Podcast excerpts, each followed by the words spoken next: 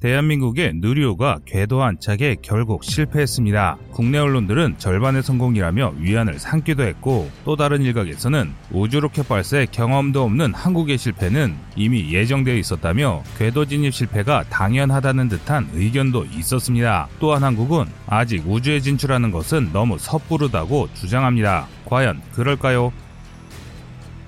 한국의 누리호 발사 과정을 보도하는 해외 외신들의 보도 내용이 심상치 않습니다. 그 이유는 한국의 누리호 발사에 관련된 모든 것들이 성공적이기 때문인데요. 이 때문에 한국을 예의주시하던 중국과 일본 그리고 북한이 발칵 뒤집혔습니다. 그래서 준비했습니다. 오늘은 다른 언론에서는 다루지 않았던 누리호 발사의 숨겨진 비화에 대해 알아보겠습니다.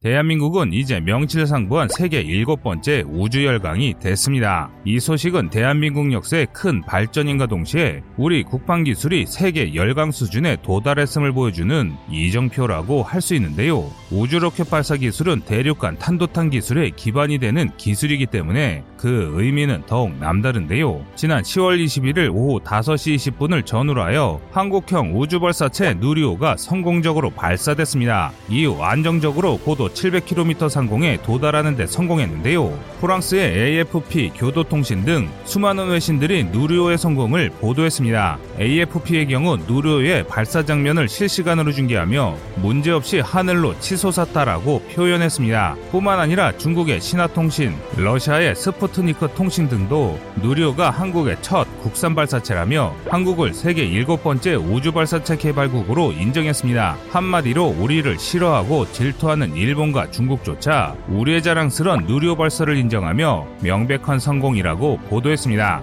그런데 국내 일각에서는 누리호의 성과를 깎아내리는 이들이 많습니다. 인공위성을 안착하는데 실패했으면서 무슨 우주강국이냐는 것인데요. 심지어 러시아 기술에 의존해 만든 주제에 무슨 국산이냐는 망언을 일삼는 이들도 있습니다. 이런 주장들은 우주 개발에 대해 몰라도 한참 모르는 말입니다. 앞선 보도로 알 수 있지만 우주 기술을 가진 선진 열강들은 이번 누 리호 발사를 계기로 한국을 명실상부한 우주열강으로 분류하고 있습니다. 뿐만 아니라 중국이나 일본 등 우리 우주 기술을 무시하던 주변국들은 한국의 급격한 발전에 두려움을 느끼고 있을 정도입니다. 우리 주변국들이 이처럼 한국의 누리호 발사에 초유의 관심을 집중하는 것은 로켓 발사의 최종 성공은 지구 궤도에 안착하는 것이지만 그 전에 발사체를 지구 외기권으로 쏘아 올리는 기술이 더 어렵기 때문입니다. 그러나 그럼에도 불구하고 자랑스런 대한민국 국민임에도 일부에서는 우리 능력을 폄훼하는 이들이 많습니다. 하지만 그들이 모르는 것이 하나 있습니다. 바로 누리호에 장착된 3단 로켓이 모두 정상적으로 점화됐고 우리 기술진이 계획한 지점까지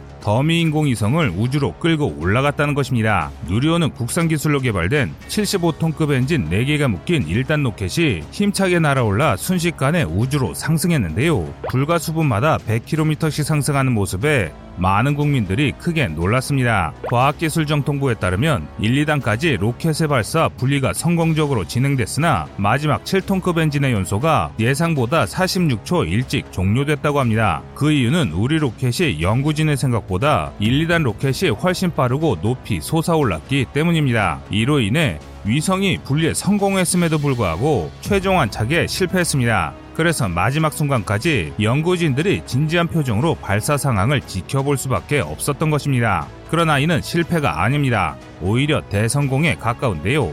계산을 잘못했다는 점에서는 우리 연구진의 실수임이 분명하지만 로켓에는 아무런 문제가 없음이 밝혀졌으니 차후 더 높은 고도로 발사하기 위한 로켓을 만들 때도 이번 로켓 개발에서 얻은 성과를 사용할 수 있을 것이 분명합니다. 그런데 이 정도 오차는 이미 우리 연구진도 염두에 두고 있었던 일입니다. 이번 발사에 사용된 위성이 실물 위성이 아니라 실험용 더미 위성이었던 것만 봐도 알 수 있는데요. 궤도 안착이 실패하더라도 상관없는 더미 위성을 사용했다는 것은 궤도 안착을 이상적인 목표로 잡았을 때 현실적인 성공점을 발사체의 성공적인 발사와 상승 그리고 위성의 분리까지로 잡았다는 뜻입니다. 한마디로 약간의 오차는 있으나 나름 계산대로 성공했다는 것이죠. 하지만 일각에서는 누리호는 러시아의 기술로 만든 로켓을 사용했을 뿐 진정한 국산이 아니며 이번 성과는 수십 년간 여러 로켓을 만든 일본에 비해 초라할 뿐이니 누리호 발사에 들뜨는 것은 우습다고 주장하는 이들이 있습니다. 그런데 여기서 충격적인 것이 이런 내용들은 외신의 보도나 다른 나라에서 우리를 헐뜯는 언론의 보도가 아니라 우리 국민 중 일부가 나로 발사 시 작성한 댓글 내용이었습니다. 사실 누리호의 처음 시작은 러시아의 기술을 일부 받아들여 만들어진 것이 맞습니다. 하지만 누리호에 들어간 모든 기술이 러시아 기술도 아닐 뿐더러 더더욱이 일본 기술자보다 우리 연구진이 못한 사람이라는 말을 들을 이유는 없습니다. 대한민국 최초의 완전 국산 우주 발사체 누리호는 사실 대한민국의 두 번째 우주 발사체입니다. 그 이전에 한국형 우주발사체 KSLV-1 나로호가 있었는데요. 나로호는 우주발사의 핵심인 1단 로켓을 러시아산으로 썼고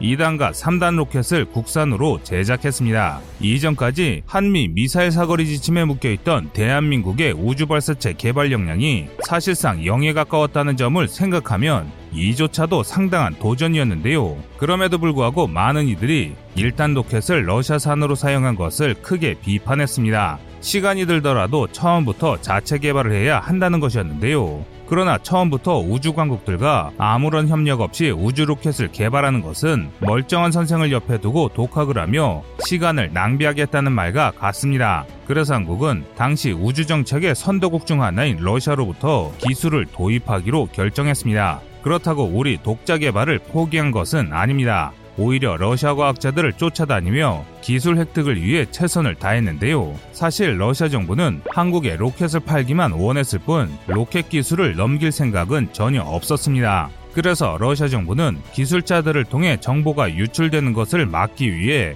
특수요원들을 배치해 자국의 기술이 빠져나가는 것을 막았습니다. 이 때문에 우리 기술자들은 러시아 기술자들과 맘 편히 대화를 나누는 것조차 쉽지 않았는데요. 하지만 우리 연구진의 집요한 노력 끝에 술을 사랑하는 러시아 과학자들에게 여러 차례 술자리를 가지며 친분을 쌓고 식후 산책길이나 술자리에서 러시아 기술자들에게 자문을 구했는데요. 그런데 여기서 놀라운 것은 이런 자리에 들어가는 비용과 시간은 우리 연구진 개인이 스스로 책임지며 기술을 배워나갔다는 것입니다. 그럼에도 부족한 부분은 모스크바로 돌아간 과학자들을 찾아가 얻었는데요. 특수요원의 삼엄한 감시 속에서 어렵게 기술을 배워야 했던 한국에서와 달리 러시아에서는 쉽게 질의응답을 주고받을 수 있었기에 많은 정보를 얻을 수 있었다고 합니다. 이렇게 기술을 배운 덕에 세계 항공우주 역사에 남을 만한 단시간에 누리호에 쓰일 75톤급 엔진을 개발할 수 있었던 것이죠. 그러므로 누리호는 러시아가 던져준 기술을 받아 대충 만든 로켓이라 부를 만한 로켓이 아닙니다. 사실 한국의 우주 로켓 개발 환경은 다른 나라와 비교하면 낙후된 수준이라 해도 과언이 아닙니다. 불과 수백억에 불과한 예산으로 강대국들과 비슷한 성과를 보이고 있습니다. 다른 나라는 매 수조를 들여 우주 로켓 개발에 성공하지만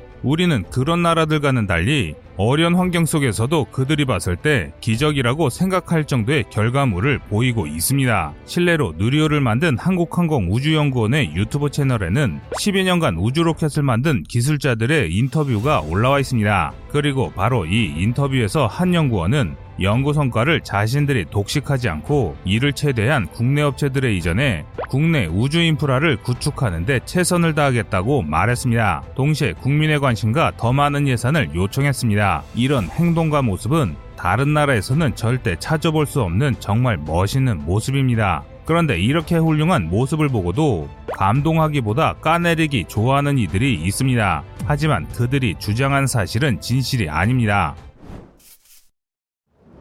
일본이 우리보다 성능이 좋은 로켓을 만들 줄 아는 것은 거짓이 아닙니다. 사실 그냥 성능이 좋다고 끝낼 정도가 아닐 정도로 한국과의 격차는 심한데요. 이번에 우리가 발사에 성공한 한국형 발사체 누리호의 payload는 1.5톤입니다. 반면 일본이 개발한 액체 로켓 H2B의 payload는 무려 19톤에 달하는데요. 누리호가 성능이 떨어진다라기보다 일본이 개발한 H2 로켓의 성능이 세계 최정상급이라 보는 편이 맞지만 둘 사이의 격차가 상당 상당한 것은 사실입니다. 그러나 일본이 만든 로켓에는 치명적인 결점이 있습니다. 바로 비싸도 너무 비싸다는 것입니다. 초경 H2 로켓의 발사 비용은 무려 190억 엔으로 우리 돈으로 2천억 원에 가깝습니다. 이 말은 로켓이 일회용이므로 한 번에 2천억 원을 허공으로 사라지게 한다는 것입니다. 이는 그 어떤 나라도 감당하기 어려운 매우 높은 발사 비용이었습니다. 그래서 차라리 작은 발사체를 여러 번 발사하는 게 나을 정도라는 의견까지 있을 정도였습니다. 하지만 일본은 단가를 낮추거나 혁신적인 개선안을 찾기보다는 만들어진 제품의 성능을 향상하는데 국가의 역량을 집중했습니다. 그러면서 한국이 러시아로부터 로켓 기술을 배운다는 이야기에 한국이 무슨 로켓 개발이냐며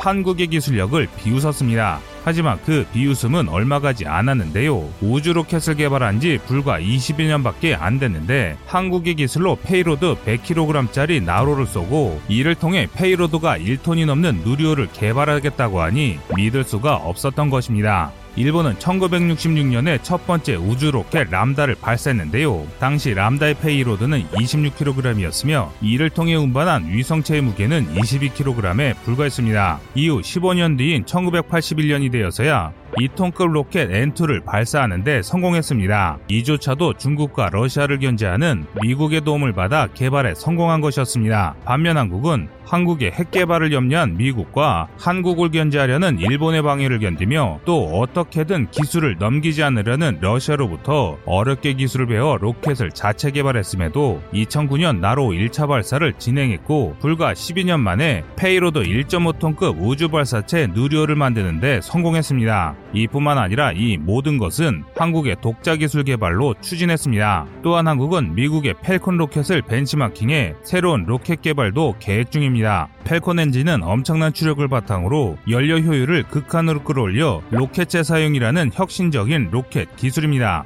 그 덕에 일본의 고가 로켓들과 비교가 안 되는 가성비로 엄청난 효율을 달성했는데요. 즉, 바꿔 말하면 그동안 일본이 수십조를 써 개발한 일본의 로켓 기술은 사실상 현대 로켓 기술에서 도태되는 기술이란 것입니다. 최근 한국이 우주에 올린 ANASIS 2 정찰 위성도 SpaceX사의 Falcon 9 로켓을 썼습니다. 현재 한국은 이 Falcon 로켓의 성공을 집중 연구해 저렴한 발사체를 만드는데 총력을 기울이고 있습니다. 과거 20세기 우주 개발은 미국과 소련 같은 초강대국들의 기술 과시였다면 한국이 추진하는 21세기의 우주 개발은 최첨단의 기술력으로 더 적은 비용으로 더 많은 발사체를 개발하는 기술입니다. 즉, 비용이 저렴한 우주 발사체 분야에서는 일본보다 우리 대한민국이 한 발 더 앞서 나가고 있습니다. 뿐만 아니라 이번 누리호 발사 성공은 대륙간 탄도탄 ICBM 개발의 시발점이 될 것이 분명한데요. 현재 한국은 75톤급 액체 엔진 네 기를 결합한 300톤급 1단 로켓을 개발하는데 성공했으며 75톤급 고체 엔진의 추진 시험을 성공적으로 끝마쳤습니다.